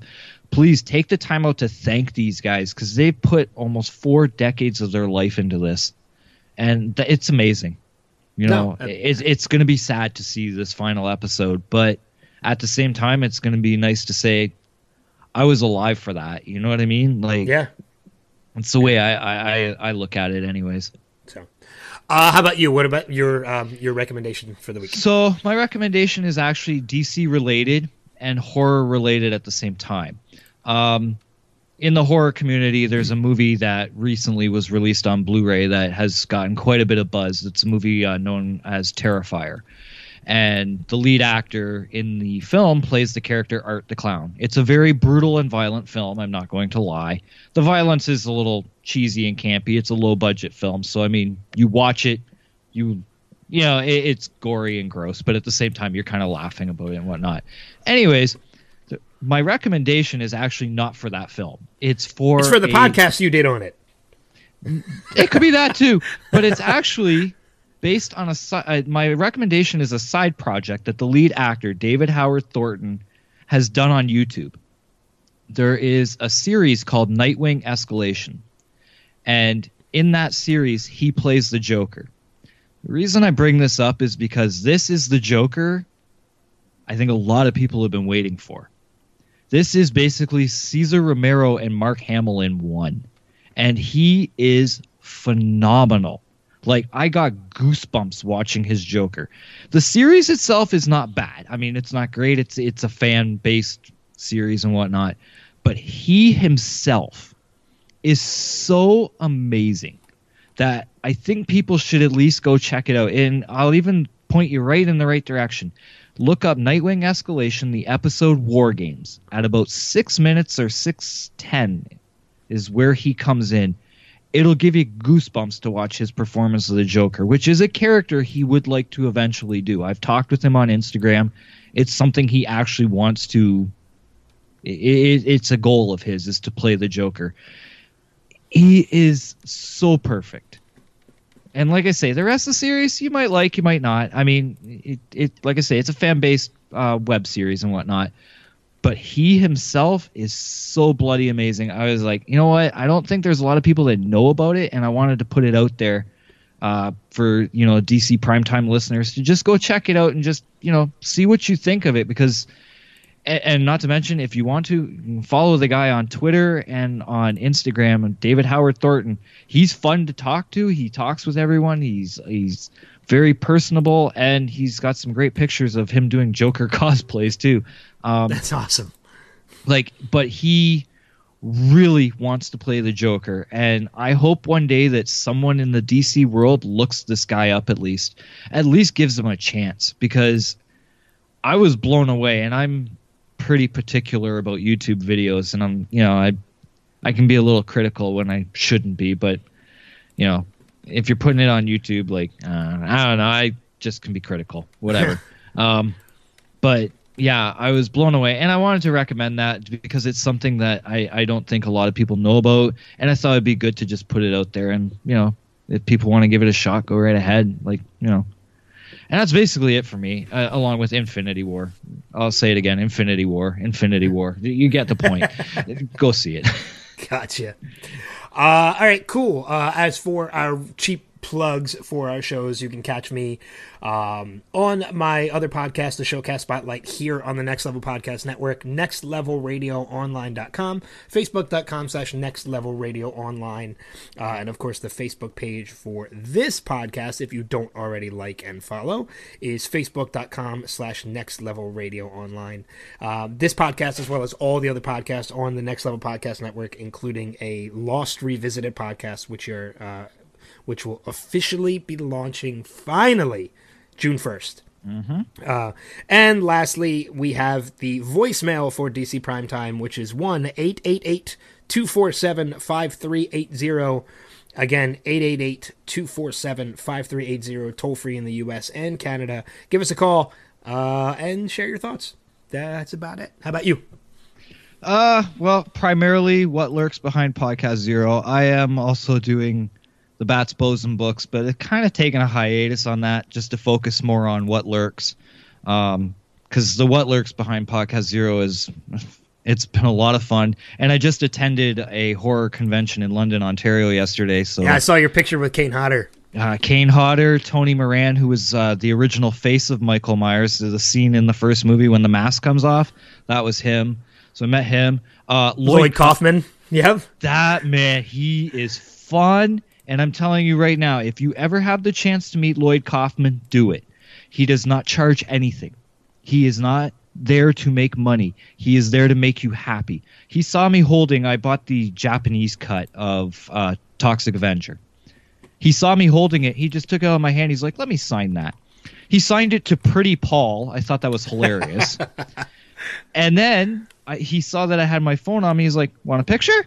He's like, "Come on, you can you can hang with me and my Troma crew." And he had me like stand with like two girls and one of his like um, representatives or whatever.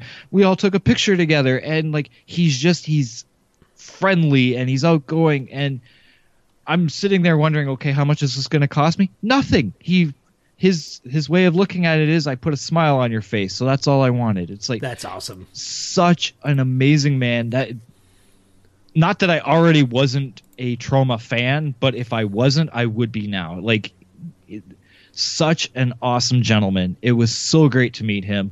Um, but where to find my podcast, What Lurks Behind Podcast Zero, same as with DC Primetime and Showcast and all the other spot, um, like all the other podcasts, nextlevelradioonline.com.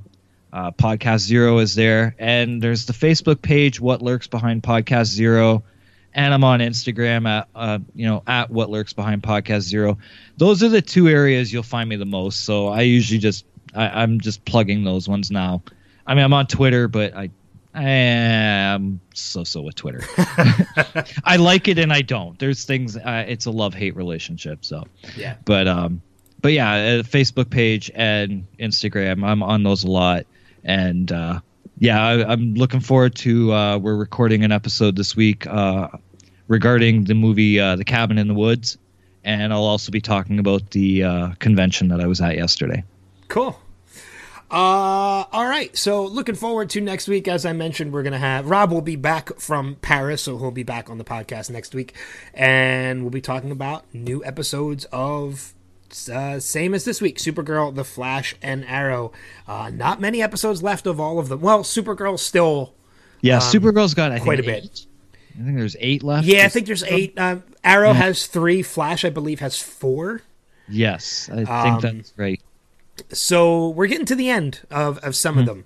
Uh, I know as far as the podcast goes, Rob and I still have to talk about Suicide Squad. We still have to talk about uh, Batman Ninja.